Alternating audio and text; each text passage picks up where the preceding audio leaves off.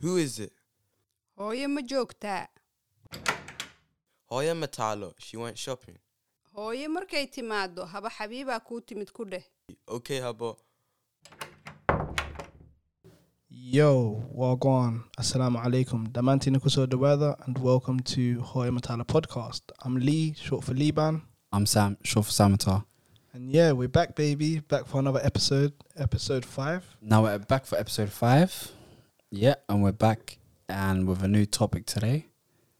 With a special guest we have today. We've got our dear friend Udu today. I don't know about special guest. No, no, no, definitely. You are special. Mm, I'd say definitely special guest because um, the reason for having you today, and we'll have um, you know a good introduction in terms of what your background and everything is, but um, a good introduction is how we actually met. I'd say. Yeah, good yeah, start there. There's a good start there. Yeah, definitely. We we done a postgrad together, and that's how we met and everything else. And um, yeah, we've we've had um, That was a while ago now. It's no, about four some- years. About four years ago. You know what? Four years ago. Yeah, it's about four years ago. I'd say now by now. And um, I pre- I pre- sorry, I previously mentioned that in uh, one of the pots that um, I went to number ten one time, and uh, we was chairing a meeting at that time. And then, Yeah. funny enough, it was actually Udo herself. We chaired the meeting together. I was a hot mess, equal to Sam. I was, I don't know what I was doing. I think if you put me in that situation now, I'd, I'll do exactly the same thing. I don't- Yeah. Yeah. Because Public speaking, it's just not for me. It doesn't matter. Yeah, because it was public speak, but at the same time it was on um on the was there the G eight table, right? So and we had a little audience there too at the same time. So we had it all figured out and whatnot. But if but at the same time, funny enough, it was that I I think I took lead at one point, and then when I tried to take the lead, I choked. And then I must have been tapping you, and then you choked too. and we're both looking at each other, and like, what are we gonna do now? Kind and, of thing. and we thought we were so cute, meeting up early, Yeah, literally. coming up with a whole speech, yeah. and it went all out the window. It went south, Yeah. to be fair, and then uh, it, it didn't work. It didn't work out too well and No, everything. it was, it was a hot mess. Yeah, Although actually, I think I think it was just the nerves at the beginning, and then um, I think uh, as we kind of got into it, it did be- Yeah, become a bit more comfortable. definitely. I think as time went on and everything else, um, we, we we went into our stride and everything else, and yeah, it was, it- I think it was great. we to ended be well. honest. Yeah, it was a good end. I a think it was a good good end, end. yeah. So we've got you today. We, we've got a particular topic that we're hopefully getting into today, which is about uh, the mental health. And when we talk about the mental health, we particularly want to look into our own community and what that really means. And we've got Udik here that you know has got a better explanation, I'd say, about when it comes to the topic of mental health. So Udik, would you like to basically talk about what your background really is? So um, I started, I guess, with my po- with my undergrad. So I did psychology and counselling. it's going back a long time ago, a long time ago now. But at the time, um, I think at, I was just interested in knowing how things, how brains, not how brains work so much, but how what influences people, uh, why people are the, the way they are. I had quite a bit of exposure as well growing up to like an actual family member of mine that had serious mental health problems. Um, so I always was exposed to it. I obviously didn't know what it was, but I think that was probably what intrigued me, like in terms of my driving force as to why mm-hmm. I decided to study more about that. And just generally, I like knowing how things work, whether it's like how society functions or how people do present themselves. It's always like I want to know the behind Yeah. I want to know what's going on, what what kind of yeah brought them to that. So that was, I think, the reason I wanted to learn about it. But this is a yeah. I at the time I obviously didn't take it very seriously. Um, and then what happened? I put I actually went into a mental health hospital for the first time after that I graduated, and I honestly thought going into that I thought I'm going to change the world. yeah. Oh, it's so embarrassing. No, but I really did think, like going into it, I was so naive. I thought, I'm going to go into this hospital and I'm just going to make such a change here and I'm going to have such a huge impact on these people. Yeah. Um, I'll tell you a funny, actually, might not be funny to you guys, but I remember the very first day I was there at this forensic. So, forensic meaning these people have been incarcerated at one point Yeah. and then they when they're too unwell they l- basically do the rest of their sentence in a mental health hospital. Mm. So some of these a lot of these people these guys have been there for 20 plus years. And they've been in this rehabilitation for so long. So they're basically institutionalized completely. And i went in there fresh graduate not knowing what the hell i was getting myself into and I remember I went to uh, up, up to one of the patients and I asked them, like, what do you want? What, like, and I was thinking, you know, what is it you want? What are you passionate about? And he was like, I want them to open those doors up and just let us out. And I was like, oh, okay. Like, I didn't expect Yeah. that, if you know what I mean. I just, I don't know what I expected to be honest, but I realized very quickly that I was basically up against an entire system, basically. Mm. Yeah. So, um, yeah, I learned a lot and I realized at some point that I didn't want to work in mental health. Uh, and then I decided to do the course that we met Yeah. Yeah. Mhm. because I wanted to be a change maker and um, work in like community and do like third sector stuff.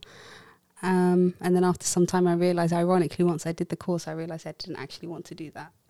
Ironically enough. Ironically. Yeah, I, I After it finished, I was like, nah, I don't want to do No, community I work. did, I did remember you mentioning, of course, the whole point of it was going to probably going to the third sector itself, yeah. and maybe exactly setting right. up your own maybe small Organisation. organization that deals with these kind of things. Yeah. And um, you know, at the forefront, you want to be there to help our community, especially because you know we've seen the trouble past that probably previous traumas that they've had. Yes. So the whole point of it, I remember when you was actually on the course. To be fair, I was just there maybe a bit for it was for vibes. Probably I was just there. I was just Well, you there. was there for Yeah, like, I, I wouldn't say fully for vibes, but it's more like okay, where can I go from here? Like where is this gonna take me to? Whereas eh, when I looked at everyone else, everyone had a set plan.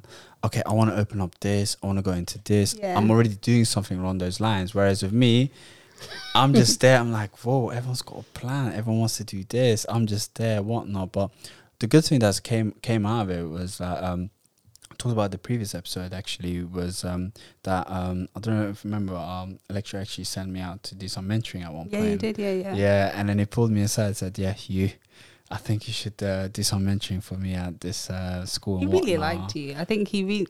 I remember that he was like, "I want, I want Sam to do it." Yeah, yeah. It's funny because uh, even when we used to walk down um, at lunch at times, it's always me and him walking. Yeah. And then I saw the rest of you lot saying, "So what did you lot speak about today? Like, why are you lot always like walking together Always and whatnot?" together. Yeah, and but um, we used to have some interesting conversations actually, but at the same time, I felt like it was more of a guidance I was getting. Yes. Whereas the reason I think probably I needed more at that point, like I said at first, maybe it's just for vibes, but at the at the long run, I kind of got into that thing of I want to open up my own thing too.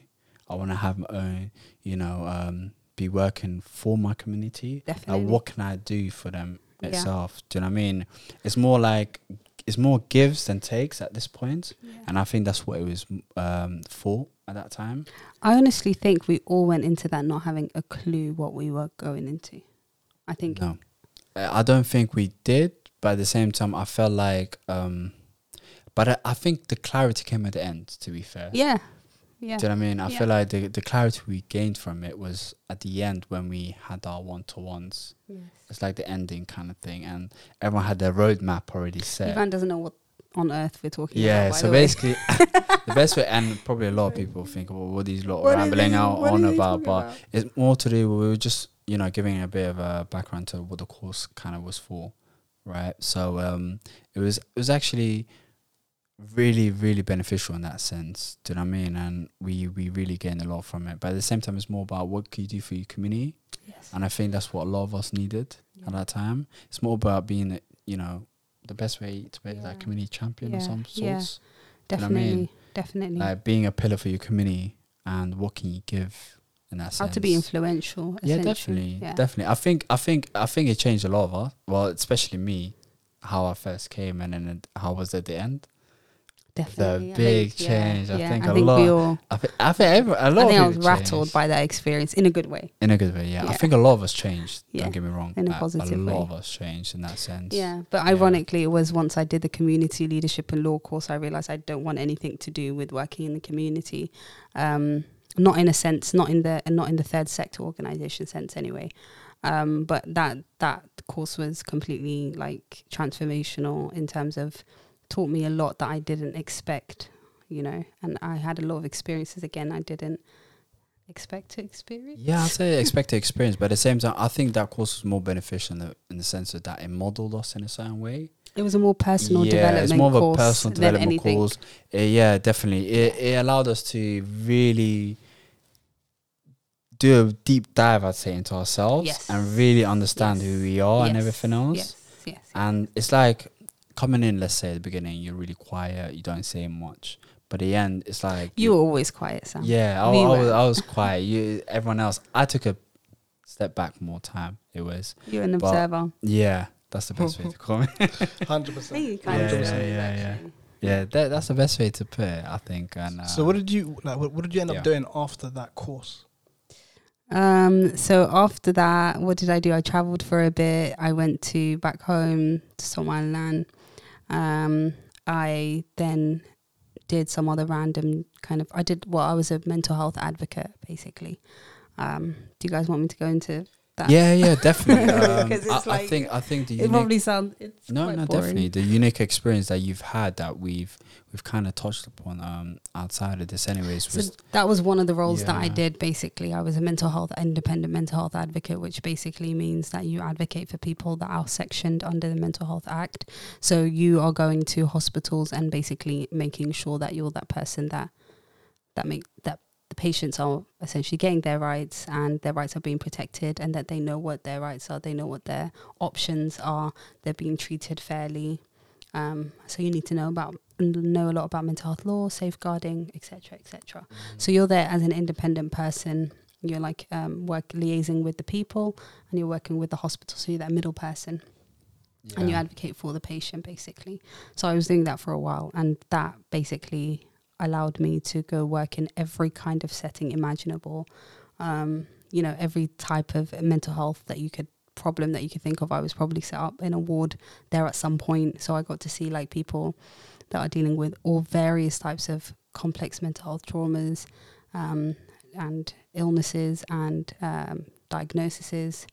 So it was, yeah, even like um, economic, like so economically as well. So Mhm. people that were obviously very wealthy that were in very, very nice hospitals bordering on like hotels actually.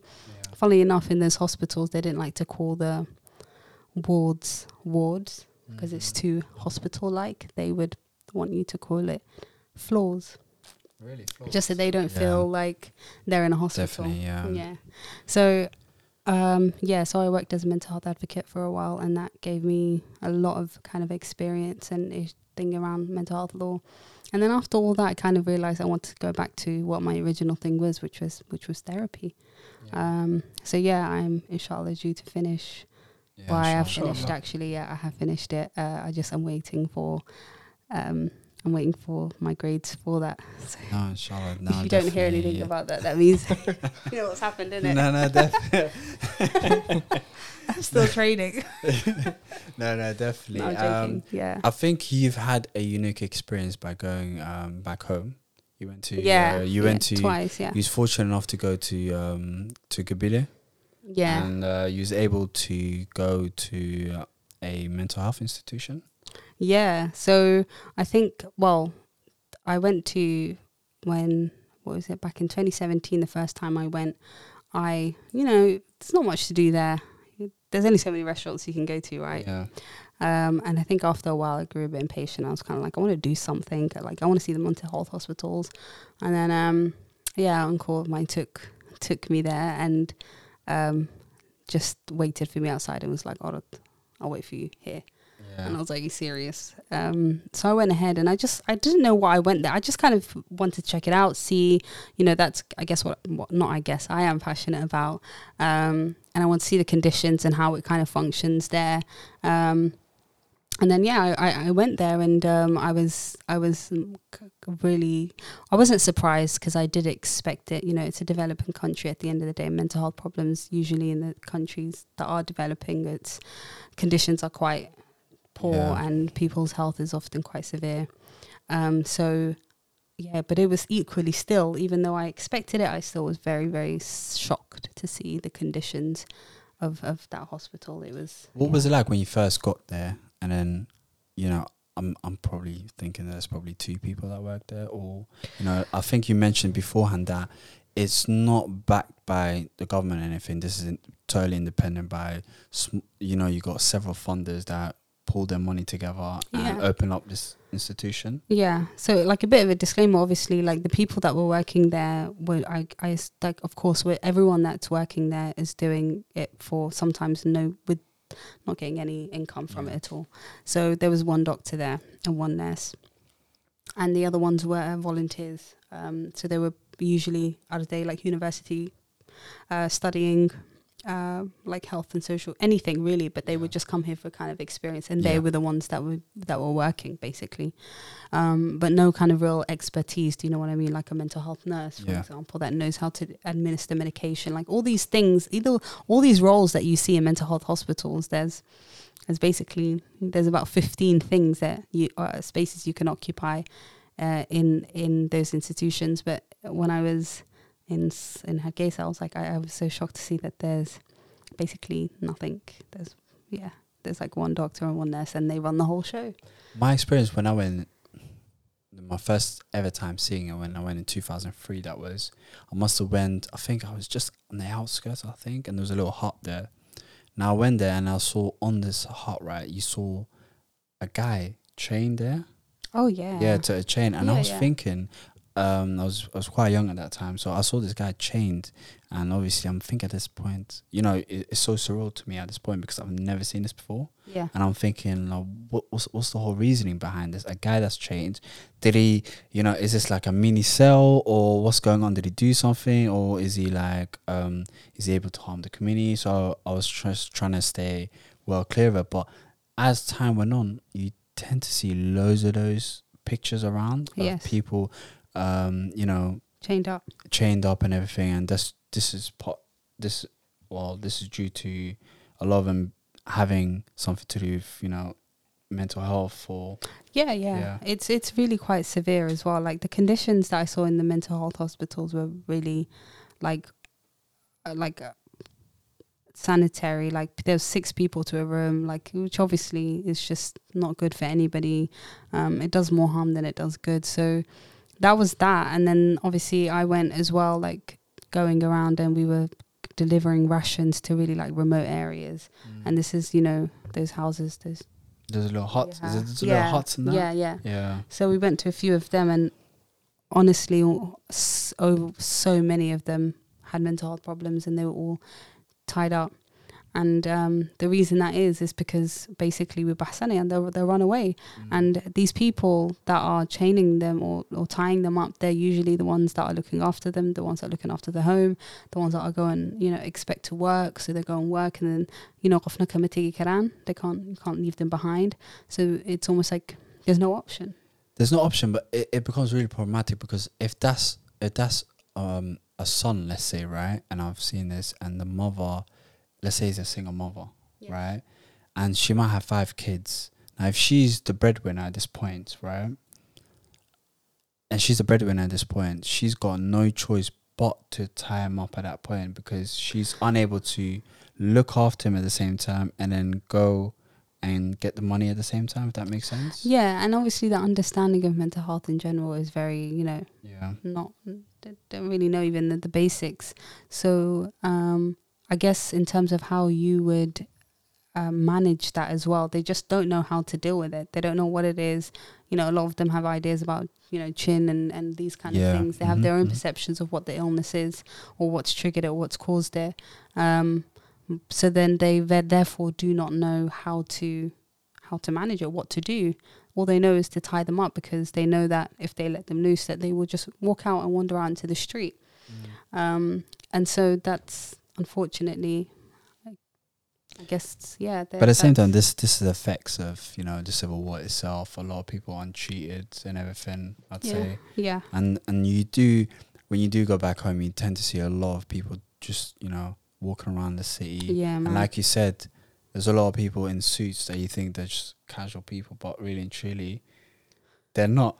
no, Do you know no, I mean? I really don't think. And uh, obviously, people probably, you know, disagree. I, honestly, I can't. It's not. I can't generalize and say everyone's you know not well there, but it appears to me that a lot of the people um, kind of self medicate in order for them to um, deal with whatever it is they're dealing with. And you have to understand this is a country that has very recently come out of war, right? So these are people that, when they had experienced that at a very young age, they're now full grown adults that have children. That then is passed on to their children because there is such thing as a trauma, uh, a gene that is actually a trauma gene that you can inherit that that, uh, that a child Yeah. can inherit, or they're more susceptible to develop serious mental health illnesses. So these things, if they don't go checked, you know, if the if the illness isn't, you know, um, dealt with, then that's going to get passed Yeah. on. Yeah. So um, that's what you see. That's why you see so many people that are that are unwell, and the way that they deal with it is unfortunately through just consuming qad, and that's why a lot of the men there are unwell. It's because of it's because of qad. Honestly, it's not to do with qad. It's to do with their already disposition that's quite fragile. Um, and then on top of that, they add, qad, and, and then that, and then you know you have a mental illness. You say that's why they're always shouting across the street and everyone else. It's so chaotic down there. Like everyone's just shouting, everyone's going mad. Everyone's Da-da-da. Like you see, No. even the guy that's obviously like um in charge of, the, let's say, traffic marshal. Like he's off his head too.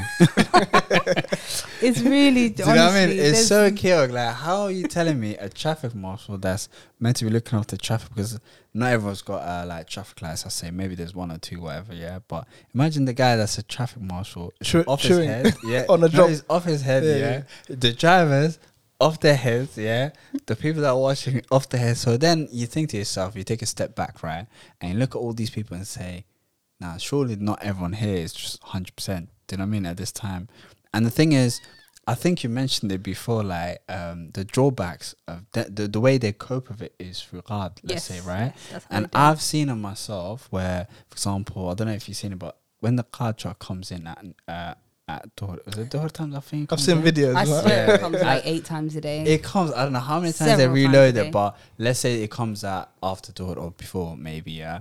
Now it's got a special horn, Yes. right? It's got this special horn which is like so loud, and I'm hearing, and it's trailblazing through the city, Yeah. right? I even heard to the point, and this is a story, anyways. They said that I think if a kid, and you see these kids that are on top of these trucks, isn't it? They said if a kid drops from the truck or whether dies, whatnot, that they pay the compensation, but the Yep. truck has to get there on time. Now you're saying that's mad if you really deep it. Now, there's- and I remember there was a drought, maybe like whatever, and people went nuts, like because there's a drought. No, I they, think- they did. They did. I think there was a few individual guys, whatnot. They started going to farms and start plucking it. I don't know if you've seen the video. Have you seen it? I saw the Like they were videos. plucking and just going off it. But then, like I said before, these are people that are, you know, so dependent it's on. so d- yeah, Yeah, and yeah, yeah, yeah. Uh-huh. And unfortunately, that's how when people are traumatized, they've been through a lot of pain, they've been through a lot of uh, whatever they've been through. Um, it takes a lot for them to actually not use a vice in some way to alleviate that pain and to deal with it. Because to deal with it is too much sometimes. To be conscious of that is too much for some people, for a lot of people actually. So, um, you know, escapism essentially, that's what it is. People use hard, others use other means. Of advice, no, Yeah. definitely, yeah, no, I So agree it is, because yeah. it is. You do tend to see it everywhere, right? This is, is, is a functioning is is the only way they function. When Yeah. you see it, whether it's a working life at the night time, you know, for them to just you know um, unwind, I say, and just you know wherever that might be. If it made them functional, that would be at least a good thing. yeah. It doesn't even do that. Like not qad specifically. There's obviously drugs that people take that they can still function, or you know they use it so that they are able to carry out whatever they need to do. But qad specifically doesn't make you any better at any at doing anything. It- Would you not say it makes you productive to a certain Yeah, yeah, extent? I've heard the 'Cause I've opposite. seen loads of yeah, like the Listen, truck, truck from what drivers. I've seen, I'm talking about addicts. I'm not talking about the you know a regular. I don't know, like You're talking once a about week. Once a week. I'm talking about kinda. these people that eat qad ev- that every waking moment, and unfortunately, that's a lot of people in the country because there's a high m- level of unemployment. There's you know Yeah, mm, no, they're getting the money sent yeah. to their family. They don't need to work, so there's a lot of time on their hands. They're not expected really to do much around the house or help raise kids. Of course, that's changing now, but mm. for a lot of them, waqti way high stand to be quite honest. So what do they do? They sit there and eat all day, and, and unfortunately, when you're doing that Yeah, all the time, it's going to have adverse effects because the first thing that do that it does is it deprives your sleep and you know a completely sane normal functioning person without three four days of sleep can lose their mind no, quite 100%. seriously No, that's no, no, definitely. yeah, I agree that's- on that. Yeah. yeah so i don't i don't really understand the benefit of qad maybe someone can tell me but from what i've seen because it's used as such a it's basically abused um, I just feel like they just need to do away with it because you see people that are coming into these hospitals that are recovering um, and getting better and you know are ready and to face life again basically. And then they leave and then have a qad relapse. And this isn't what I'm saying. This is what I was hearing from the hospitals that I was going to and speaking to Yeah, the to yeah. the you know to the professionals. That's what they were saying to us. It's it's that that's keeping the problem going. It's maintaining the problem. The good thing is, well, the I think the ban in the UK came about 2014 times, and there was a move away from that. But then there was some kind of void now when it got taken away. yes So now we tend to see, well at that time, cards got taken away. Now there there's there's a void that might need to be filled, whether with different drugs or whatever that might be. It might need to Do you know what I mean? It, well, it it did at that time, anyways. A lot of people yes, were yes, yeah. abusing various different substances at that time. Do you know what I mean? yeah And um, did you come across any when it comes to the Somali community? Let's say, did you come across any cases of particular, you know, addictions that they might have had? Um, I think with it seems it appears to me it seems like a generational thing. Um, so like, actually, you know what? Then again, it depends on where you are. So if you're back there, Yeah, then it's usually hard. It doesn't matter what- from very very young ages actually. But here, I think the vices are are completely different. And again, they've changed because I know that there's a young a lot of young people now that, especially boys, that are doing the whole lean thing. Like again, I yeah. I don't know the numbers specifically. I don't know how many people are becoming very unwell with that, but it's a generational thing. I think whatever people are addicted to tends to be around what what's what is going on at that time. What's the hype? What's what people are consuming at that time? Um, but sorry, I don't even remember. Yeah, no. Would you say in terms of I think you mentioned, but uh, um, before to us, anyways, was it something like opioids that you came? Oh, the opioid crisis. Yeah, Yeah, so like um I think when you mention the fact that you when you take something you obviously need to kind of give them something else so that they don't completely lose their mind because obviously when someone has an addiction whatever it may be and then you take that and you it's almost like you make them go cold, cold turkey you could you run the risk of actually killing someone yeah, if they have an addiction. So with whatever it is, you have to have like a tape approach whereby you kind of slowly reduce it. Yeah, or of course um, give them something else. And unfortunately with like drugs for example like meth and cocaine and those things what would they would do in the mental health hospitals that i worked at because these are drug drug addicts they would then give them prescribe them methadone. Mm-hmm. To take as a substitute for whatever they were taking before which just seemed insane to me because i was like you're basically giving them you're giving them the same drugs but this Yeah. one's just prescribed prescribe. Yeah, because the impact, the effects of it is is is pretty similar, and the way it interacts with the brain is similar. So they'd go weirdly enough, you'd sign them off, and they'd go to the clinic and get this methadone injection from their hot from their doctor, um, and that just seemed very bizarre to me. I was like, so what are we doing here? If we're just trying to replace things with another thing and another thing and another thing, um, but that's just yeah, that's unfortunately that's the farm that that that's another discussion all, altogether. Yeah. But um, yeah, I think we are a culture that just likes to replace one problem with another one uh, and, and another thing. So yeah, that's kind of how it how it is. how it is. Yeah, definitely. I think um, what's the more newer things that you tend to see in terms of like um, could it be perhaps that you said the younger generation tend to be on a whole different scale as to the previous one? No, not really. Actually, I think again it is a cultural thing. So whatever's uh, amongst a certain group, uh, that that drug would be quite popular. Um, actually, to be honest, nowadays I think everyone takes everything. Yeah. If I'm being completely honest, I don't think race or, or or culture has much to do with the kind of drug that they. Mm, maybe a little bit, but um, I think now people are ready or willing to to, to try anything. But that could be d- down to your environment. Let's just say. Yeah, yeah. At yeah. the same time, or what you basically, you know, what's in front of Talk you. Talk about recreational drugs. yeah, we're talking about recreational Yeah, drugs. Yeah, yeah, definitely. definitely, That's in front of you at that time. Yeah, yeah, yeah. I think that people are a lot more willing and open to try to try anything at least one time, a couple times. Um, but of course, the addiction is really the main thing here. That's the problem. Um, What kind of other mental health aspects would you say that a lot of maybe Somalis that you come across, maybe young ones? Could it be maybe anxiety? Could it be perhaps, you Yeah. know, um, self harming aspects that you probably come across? so right now, obviously, I am working as a ch- as a therapist, um, and unfortunately, there aren't a lot of. And I say unfortunately because I understand that there's a lot of people, younger generation, whatever diaspora, that have mental health problems uh, for a whole host of reasons. And I think we've spoken about this lots of times before. What's kind of contributed to that, but what's happened is that not many of them are actually seeking a lot of help through therapeutic intervention as opposed to medication or as opposed to being taken to a hospital basically but unfortunately in our it's something that's very specific to black and minority ethnic um, groups or I know people some people hate that term but uh, it's very common with that group to not seek help at an earlier um, stage if you know what I mean so Mhm. through um, perhaps therapy. And again, that's because of the lack of um, opportunities and the barriers and the l- lack of communication between. There's no like bridge, and I think that's Yeah. that's what we did that course for to be the people that bridge that gap between the services and provisions and the people.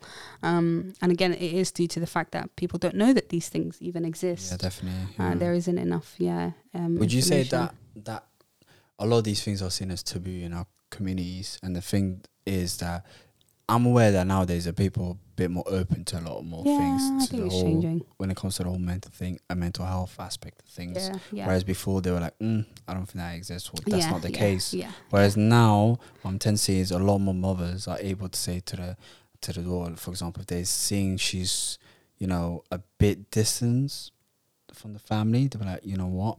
First, I think from what I've seen is they seek out maybe someone that's able to talk to her. Yeah.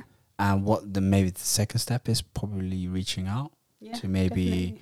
you know, uh, to see, I'd say, um, therapy that's probably Yeah. provided by the NHS or something along Yeah, those lines. definitely.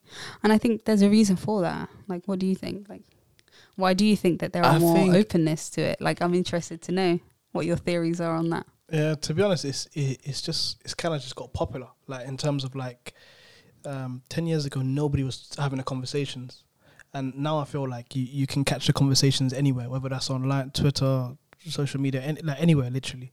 So Yeah. I think there's more of an understanding. Okay.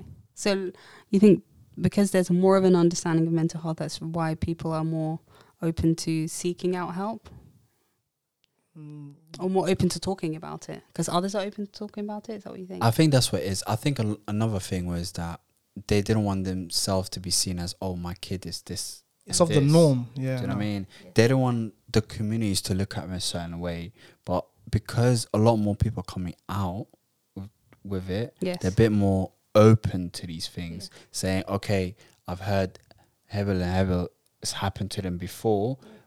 You know, I'm not the only one in that side. So Yeah. they're a lot more open. And this is the thing where I think um, when, when it when it comes to, for example, like autism in our communities, for example, a lot of people don't want to say that their kids may be autistic and they try hide it. But whereas when you start to see a lot more people come out about it, they feel okay. You know what? Someone's not gonna view me in a certain way yes. if I come out of these things. Yeah. I'm not gonna be outcasted or some sorts. People are not gonna say, "Oh, this is the person with the crazy kid," for example. Whereas now you're starting to see a lot more sheikhs talk about it. Uh, yes. and what is a lot more things are being shared on you know they tend to be on facebook and everything else a lot more people are Yeah. yeah it's it's, it's been i think it's a bit more open Yeah, Yeah. it. Uh, I think it's kind of like it's okay to say that you're you're not all right. Like Yeah. that, that's what I think it is. Definitely. Yeah, I agree. And again, I think um, that I think it's just a normal. I think we mentioned we spoke about this earlier. We said it's just a normal. That's the normal progression, isn't it? You just 100%. expect that people are going to get better at understanding and and um, it for it to be less, you know, stigmatized. Um, and I think I actually think the reason for like a, this shift almost is because the parents of these young people now are the parents that a lot of them are the ones first generation Yeah. Somalis that Mhm. came here teenage years they were still able to grasp and, and understand certain things so perhaps their perception of mental health is a lot more I don't want to say advanced, but they do know more about mental health, and uh, they may encourage their kids and actually speak to their kids in a complete different way than perhaps that we did, um, and have that kind of uh, you know give them their chil- their children the space to be open about things and to have dialogue with their children.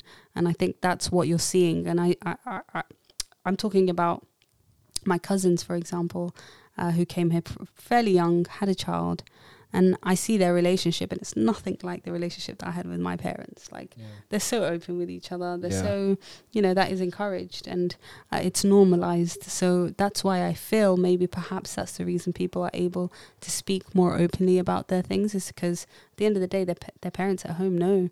So they can then, you know, come out on. I, f- I think it's more easy because they don't want to isolate their kid no more in that Yeah. sense. Before it's like we've got five kids, we can shove this one out, and we still got four left. Do you know what I mean? And that's the way they used to view it. But now it's like you know we can save this kid too Yeah, Absolutely. in that sense. So it's it's- more of a and that it's okay. It's okay to deal with. It's okay to have anxiety. It's okay to have. It's okay to have any mental health problem. You know, it's not the end of the world. Um, and it's it's it's kind of crazy that I'm talking about the first generation Somali. So our Yeah. parents were the ones that were born there and came here fairly young and had us. Um, I think there's this there's this cultural thing of wakastabakari, like everything you have to hide everything, everything that's Mhm. bad, everything that's ill, anything that at the end of the day, you know, illness it comes from God essentially, Yeah. isn't it? Like it's not something that you bring upon yourself unless it's self-inflicted Yeah. illnesses, which is of course something entirely different. But for the f- for mental health, for physical health, whatever it may be, we have this thing where it's just we always have to hide these things, and I don't know, I don't understand why. Because at the same time, we're a culture that preaches Islam, and we speak openly about being, you know, Muslims, and for some reason, there's not the same energy. It's like you're saying you're a Muslim, you're saying you believe in Allah, but you're not understanding that this illness is something that comes from God. So why are you hiding it? You know, there needs to be an acceptance to it. You know, this isn't, and I think people perhaps personalize it. They think that, you know, qofka hadduu xanuunsan yahay, if my child is unwell, if my spouse is unwell, something happens to my family, this is a result of something that I've done, yeah. you know, or this could be a, a bad, this is like, uh, you know, whatever you did is what happens to your children. And Yeah. it doesn't actually know that's not actually true. Um, this is something that we have completely no control over. So I don't know why I'm going to hide from people that my child is dealing with mental health problems or that I dealt with mental health problems. Um, but that is a complete different topic because I actually think there needs to be. Yeah, no, there. but an- another thing is, I think as time went on, right, I think a lot of Somali in well, the, our parents, let's say, they're reflecting back on those people that they've, you know, grew up with or uh, family members, and say, you know what, that person that we used to outcast was probably not well, yeah. kind of thing. Whereas before they used to just be, no, no, just take get rid of this person, you know yeah. let's not speak on those things. And a, and and and the thing is, right? Some people, whether it's uh, people's family members, or whatnot, had problems with substance abuse before, Yes. right? Now, what someone is tend to do when someone has, you know, has issues with particular substances, they don't like to come with no solutions. Well, their solution, number one solution, is to outcast them completely Yes. and then keep them away from uh, any of the family members. And that way, by pushing that person away, everything's good again. But that's not the case Yeah. because that person now is so isolated that they've got no family support. Yes. They've got no one to help them out whatsoever, Yes. right? Whereas you can come forward and then, you know, put something maybe together and then take them to, you know, whether it's a particular institution that can help them with whatever drug addiction they've got at that time. But I think it's like I said, it's slowly changing now. Yeah. You do see a lot of people like, um, depending on London, you do see some unwell Somalis, whether you know they've got trouble, you know, with particular substances and whatnot, and you think, of course, is is when you see another Somali, it's like you see a reflection of yourself in that sense. Of, yeah, of know, course. these are your yeah. people. Yeah, I don't like yeah, to see this person in a certain way. It's like it's like um I don't know if any of you seen it. Like there's there's I think it's a mother and a son, two homeless people, and I think it's in Tooting or something. And now a lot of people always heartbroken about the whole situation. I don't know fully about the whole situation, anyways, but it's like they've a lot of people been trying to help them and whatnot, but they don't want no help. So this could be tied down to probably some mental health aspects or whatnot. But the way I look at it is that as a community, of course, and you know, we looked at um. I don't think everyone's seen. sorry, everything's not seen as taboo now. Yeah. It's slowly changing, I think, Yeah, and a lot of people become more accepting. I say. Is, is there anything you'd like kind of recommend like um, as early steps or for people to do if anybody kind of relates to this? Like in terms of they're going through something, is there anything you'd recommend in terms of like I don't know whether it's speak to somebody or like yeah, is there anything you'd recommend? Yeah, definitely. I think um, generally speaking, to always try and educate yourself and learn about these things. So you know, and what you can do in your own um, capacity, I guess, is uh, try. Well, it depends again what kind of s if you're feeling too anxious and too depressed. I think that's a completely different other process that you have to go through. But for the most part, I think educating yourself uh, about these things is always a good idea because that gives you an idea as to how you can uh, then um, deal deal with the problem. So, um, also of course, trying to seek support, trying to get some therapy if you can. Uh, so there's like IAPT services that you can that you can refer yourself to um, to do some like cognitive behavioral therapy, for example, depending on again what your what your um, mental health problem may be. But um, I think if you don't have anybody to speak to, that's where the real difficult, or they feel like they can't. But I feel if you have someone that you trust and a friend or someone that you can rely on, um, it's always a good thing to try and speak openly about these things because it always feels better when you speak about it. Because a lot of the times people just want to suppress it and don't want to think about it. But on, honestly, it just it doesn't do anything. It just oftentimes makes you feel worse. But if you do have someone that you can trust and rely on, a family member, a loved one, I would say try and be um, try and be open with them about that because I feel like once you relieve that feeling, it, Yeah, you, will, you definitely. would feel a bit better. But of course, there's numerous ways depending on um, your issues, what where you can where you can go to seek to seek help. But um, take action immediately, always as soon as you understand. Actually, you know what? A- A really useful bit of information I can say is um, when you are feeling uh, I think depression, anxiety is probably the most common, and they usually come, they're comorbid, so they often come together a lot of the times. Um, one is often more predominant than the other one, so, um, but they usually come together. Um, and I would say people have a tendency when they feel quite low to start to become quite withdrawn and isolated. Um, which is again just a symptom of, of the low mood. Um, but I always encourage people that come to me to try and remain and trying to keep maintain that routine that you had before. Whatever it is that you're doing, try and stick to that and try your best not to um, begin to isolate and begin to kind of cut away from your responsibility and your routine and just you know fight the temptation to really just stay in bed for example all day long and just i don't know scroll on social media because all that does is just uh, it makes the problem worse and actually it brings your anxiety back up because the more you spend lying down and wanting to not deal with anything the the worse the problem gets quite. So although again the problem with that is people uh when you're depressed you lose um interest in things even things that used to give you enjoyment before Yeah. just simply doesn't do it anymore but what we say is go with the plan not the mood stick to the plan not the mood Definitely. Some try great takeaways. yeah no, no, definitely. yeah Everyone, everyone tends to have, you know, a little, I'd say, um, down small, days yeah, down of days, small spells. This could be, you know, um, in your early twenties, teens, whatever, late anytime twenties, yeah anytime really. You know, that little gap that you tend to have where you're not doing much, you might not be employed at that point, and then you've got a little down period. But then it's it's totally normal at that point to have them. That's the thing. I think that's an important thing that you said. Actually, it's normal, and I think it's so so so sorry. It's probably one of the most important things I haven't even actually said is that to try and be forgiving of yourself and be kind to yourself. And I I know that sounds really cliche, and probably a lot of people say be, be to kind to yourself, and I don't mean it in a consumerism way. Like go and buy some things, go on retail therapy. No, um, I'm spe- saying be kind to yourself in the sense that understand that this is temporary. Most Mm. times that you go through anxiety, depression, it's for a lot, for the majority of people, rather, it's episodal. It goes. Life is it's a journey, right? So you you go through these moments, and then you come out of it, and then you may go through it later on in life. But you have to remember that this is something that you're going to come out of. This isn't, and it's so hard to um, believe that when you feel like that.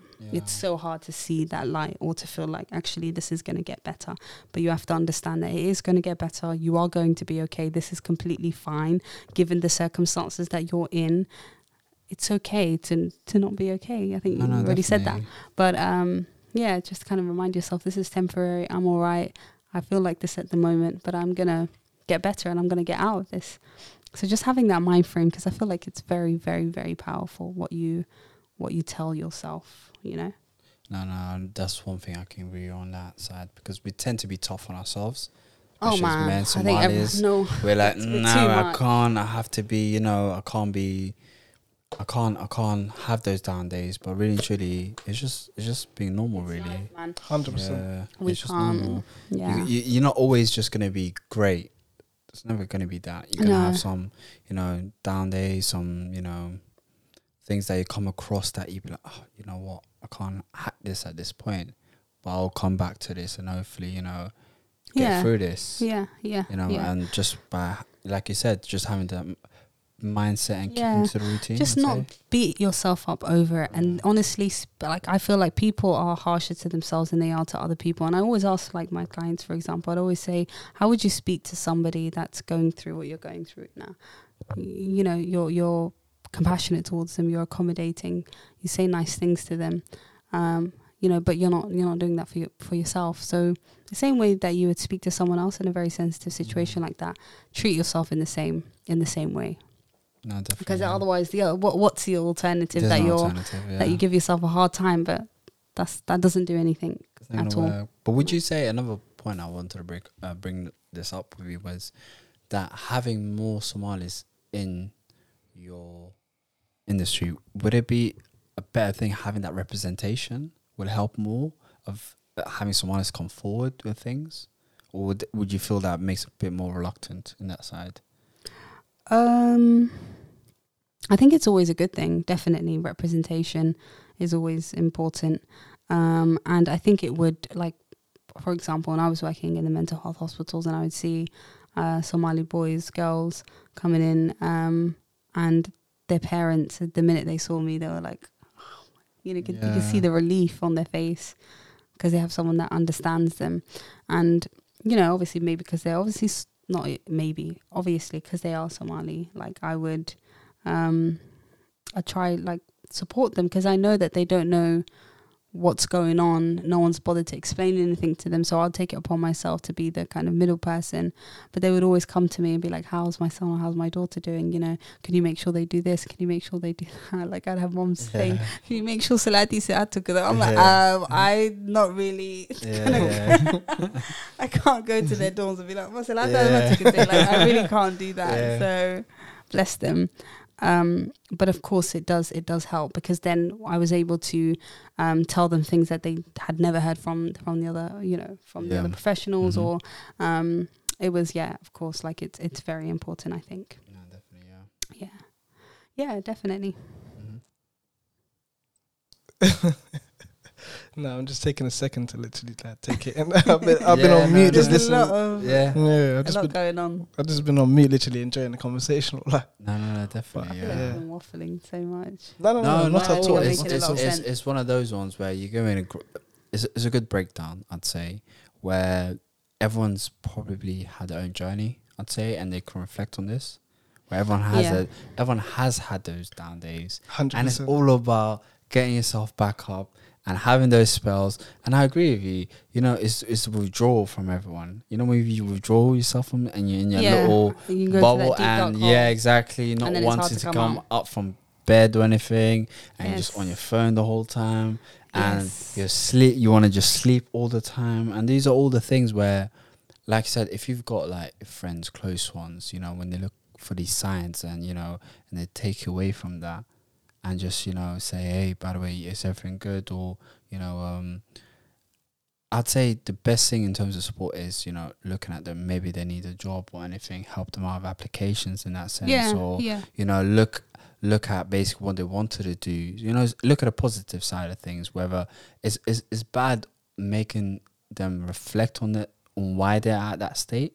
That was a popular slogan. Like I, I used to hear, like like pretty recently about like check up on your friends. Like I used to see that everywhere. no, I agree. like online, that. Yeah, yeah. definitely. It's always always always a good thing. I think a lot. Although a lot of people say that, uh, I don't. I don't believe a lot of people know how to actually deal when uh, their friend comes to them. is isn't it something like difficult though? Like to It's extremely difficult, and I think a lot of people struggle with um, with that. So if someone were to disclose something that's you know, I'm I have I think I'm depressed or I think I feel like this. I don't know why. It's, you would be surprised the amount of people that just don't know what to say or what to do. They just feel so awkward. And I think the main thing to remember is that you don't need to have the answers. You know, most of the time they're not telling you for some kind of, you know, answer to their problems. Try your best to refrain from pro- providing them with answers and just listen. That's that's all you need to do. Um, and so that's that's what we do in therapy. All we do is, is listen to them, and honestly, it's quite helpful to just have someone that's gonna be there. Not not not I'm not necessarily listening, like looking at your phone. And, no, no, no. I'm talking about active, active listening, actually really listening to that Mm. person and giving them time in the space, and um, not trying to, and fight that temptation to be. What about this? What about that? Have you tried this? Because that's what happens, isn't it? When you're having that interaction, you can see the other Mm. person just thinking, "What do I say to them now?" and it's just like you don't need to say anything. You just literally need to listen to what they're saying. And then when that awkward silence comes in the end, just bear it. Yeah, no, you It's got okay. there. Yeah, yeah, nah. just it's okay. Like you just feel like, yeah, I hear what you're saying. I'm really, you know, and empathize with them. Sure, like I'm Yeah. sure, like Mhm. it sounds like a lot, man. Don't try and. But then what about this? And then what about that? But then have you seen that? Like, don't But do you think do you think everybody's capable of that in terms of just, just, like listening. yeah, just listening? Because if you, if you think of it, like you could be listening to I don't know, maybe something very traumatic. Like, don't you think that kind of takes a toll on the listener? Like, imagine you become the go-to person Yeah, for just you know just to vent to. yeah. Like, Definitely. But then that shouldn't, I mean, of course, that shouldn't be the case. I think you're responsible from both sides. So the person that's disclosing this, of course, like, I don't know about you, but I don't think I would, if I had something that's really quite heavy, I'll just go and drop a bomb like that, you know? I think it depends on the way you communicate that information. And also, of course, it's really sticky when uh, you're there and you're listening to them and then they come back to you because they found you to be of comfort to them last time. Because I know that's a, that's another thing in yeah, nodding. yeah, is that, to- yeah, someone that's no, no. coming back to you all the time. It's peak. But honestly, I find a great deal of comfort in just um, trying uh, in not because I used to be that person. Like, what do I say? What do I do?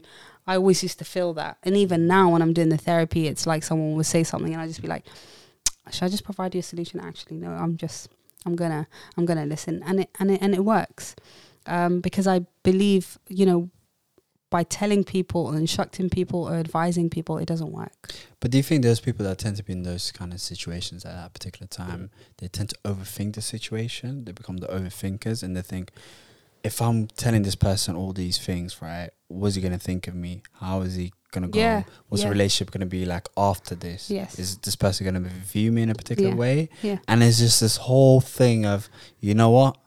I might as well not. Do you know what I mean? So well, there's nothing you then can, it that's becomes not your burden as a listener to think about how um, how will they perceive how I'm perceiving them. That's not your job. If they've come to you and they've already disclosed this thing, it's up to you how Yeah. you respond to it. But if that person decides not to open their mouth because they're worried that they're going to be perceived this or that or the other, that's that's really their their own their own thing. That's that's up to them.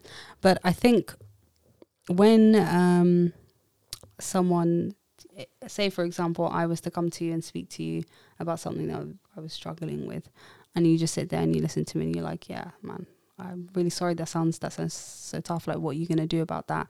Say if you were to do that, the chances are that I'm going to come back to you, and then probably tell you something else. Mm.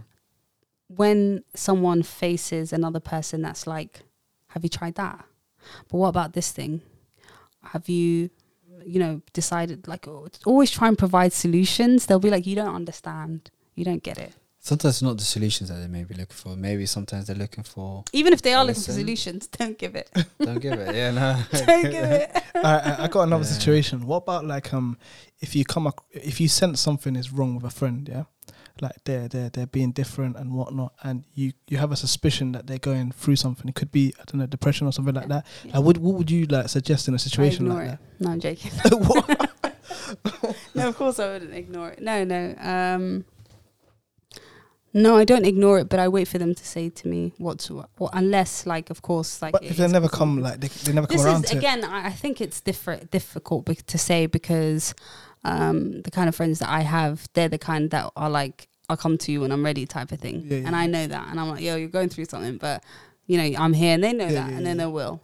But if they need a bit of a push, then of course it's always worth being like, yeah, I haven't seen you, you know, you're not, you're not yourself. What's going on? You know, Yeah, no, you it makes sense. recognize the changes in them, and yeah, definitely speak speak to them and be open about it, and make them feel comfortable enough to tell you. But if they don't want to, again, I would say don't don't push it. Honestly, No, it makes sense. It makes sense.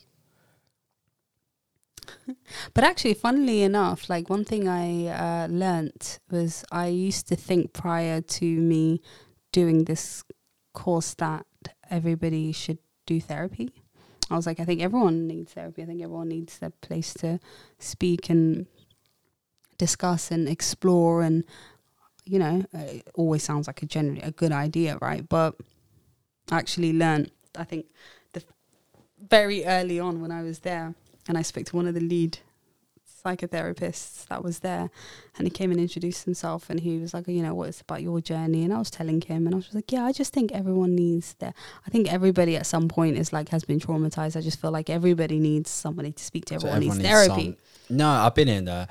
Even though someone's not going through nothing, but they still go and have some therapy sessions. Yeah. Perhaps maybe everyone needs that. yeah But sometimes the issue is that everyone looks at the are they able to have access to these kind of you know if they don't have the maybe disposable Ooh, income I just completely you know, if they don't Yeah. have the disposable income let's say yeah.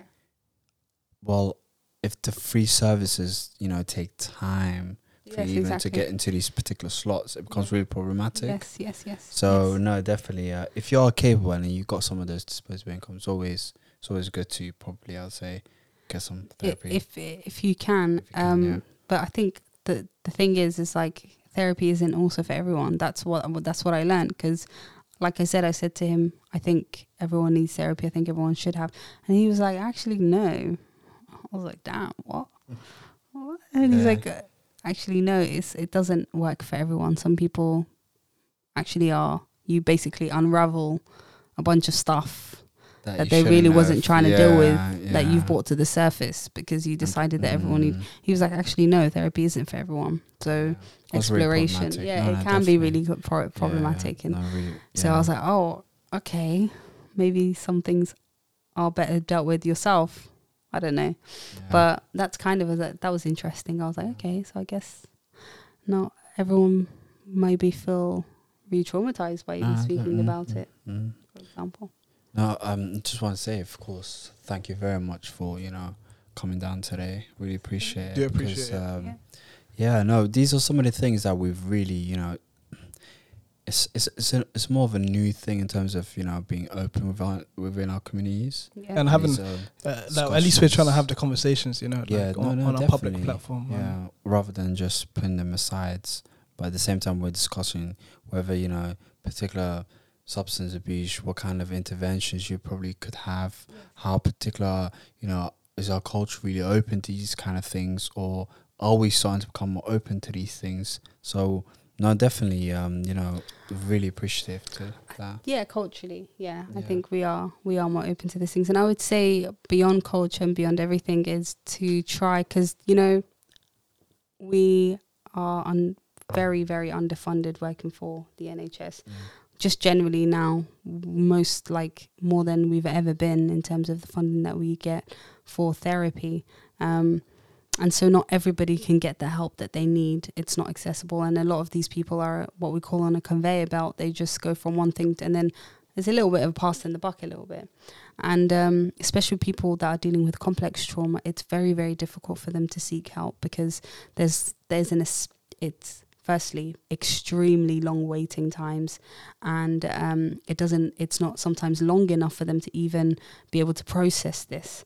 So i say that to say to try your best to equip you, yourself with with knowledge and to be proactive in acquiring knowledge and um, actually feeling uh, i'm a huge advocate for um, the self. I feel like we are so much more we we have so much more control and power than we actually believe that we do. We have um, the power to to transform, you know, our, our, our lives honestly, and to bring ourselves out of uh, mental trauma. And of course, you need support, but ultimately, I think people don't believe that they have. They're not. They're not equipped. They don't know. They don't know where to start. Therefore, I have to depend on this and that institute and these people and that people to kind of inform me and tell me.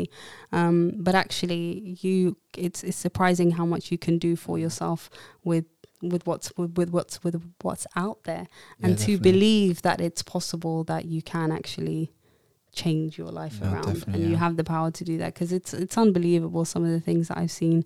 Um, yeah, it's No. it's really No, we really appreciate the Yeah. advice, you know, that's given and everything. And you know, um, we thought we thought um, having you on was gonna be was was actually that's why we said special guest for a reason because having these definitely. insights Oh is, my is God. really it's really beneficial, no, especially for our communities. Uh, things to look out for, you know, um, you know, like I said, being proactive, especially you know, d- doing a deep dive Yes. in, within Yeah. yourself and look at Reflection. yeah, definitely reflection, and everything else, you know. self reflection. Yeah, definitely, and Spend time. and whilst we've listened to this, we've you know taken our own Mental, notes, hundred No, percent. 100%, I agree. It's one of those ones where you know, whilst you're talking, whatnot, we're doing our self reflection. Oh, you know what? You're actually right. This is the way, and you know, just you know, all those other things. So, no, I really appreciate that. Yeah. Yeah. Yeah. So, it- like, is there anything like anything else you want to add or? Self reflection. Oh man, Sam knows about this one. It's so important. It's so so important for us to self reflect and actually spend time Mm. getting to know ourselves and, and know what, what we're who we are, what we what we want. Um, reflect on our actions, the choices that we make. Just spend time with yourself. Honestly, a lot of people find it difficult to just sit there and be with themselves. Um, to even know what's going on in their mind, to even process what's happening. And we always say, like, I'm talking about we as in therapist, uh, to check in with yourself, to understand how you're feeling, you know, just sit with yourself and be like, what am I feeling right now? What am I thinking about right now? What am I processing? How is this making me feel? You know, this is that process of uh, understanding yourself. If you understand yourself, you understand what triggers you, you understand um, what is good for you, what isn't good for you, what you should try and avoid, uh, what may bring up. Um, you know mental health problems for you what may trigger you um but you can't help yourself if you don't even know What What's is going yeah? on. Because w- essentially, you're kind of lying to yourself, then, isn't it? If if if you if you're not if you're not if you know, I'd say the best thing is I don't think a lot of people know themselves. They Like, don't Yeah, know. not I was just about to say, know Like- themselves. they don't know yeah, how their yeah. brain works they don't know they don't they they, don't. Yeah. I don't think just see themselves in a hot mess and they're like 100%. how did i get here they don't know where to start. Like the, the, the way I look at it is like, I don't think it like it's very difficult to get to that point where you know you can sit in a room and just or do something alone in it. Like me, I'll, I'll give you something that I do alone. I go to the cinema and I, I I've got a subscription. What I like to do is just go to the cinema by myself and just watch a film, and that's that's a way of therapy for me. So it, it like it, it works for me because. Yeah, that, that, that, that's what works for me. But I don't think a lot of people are capable of doing things by themselves. But I do the same thing, to be honest. Um, I I go. Yeah, but I'm saying the majority. I- Yeah. I, I don't think No, they the know way themselves. enough. I I go maybe you know might go somewhere in central wherever somewhere anyways Yeah, i go to eat on my own and just sit there do you know what i mean and it's just my own time where i do my own self-reflection if that makes sense yeah, you know what yeah, I mean? yeah. where you getting to know yourself a bit more Yeah, but most I people are not comfortable with that. Like I don't, I, I don't, Yeah. I, I don't believe that they could do no, that. do you know what? Like the thing is, there's two different things going on here. So there's the you can there's people that can go out by themselves, go watch a film by themselves, go and eat by themselves, but they don't even there's no connection between what's going on in here and like what's going on in themselves. Mm. Like they don't know what they're thinking, they don't know what they're feeling. They just are on autopilot Okay. because Okay. we're I feel like we are always on autopilot. Right. We rarely know what's going on in our minds and how this is impacting the way that we feel, uh, because all these things are interconnected. So, what you would find is that people find themselves in huge mental distress. Uh, they find themselves in stress and depression and anxiety, and they've got they're so far deep in, and then they come to you and they're like. I don't know what happened. I don't know how this happened. I never used to be like this. Why am I feeling like this? And I'm like, Rod, there was like a whole process. This was a gradual process. This happened overnight. This was Mm. something that took a while. together yeah You didn't realize because you never ever checked in with yourself. You never even sat down and said, "Hold on a minute. Am I doing too much? Is something wrong with what I'm?" Do you know what I mean? Like Yeah. Yeah, there was not a single point that you actually decided, "Yo, wha what's going on here?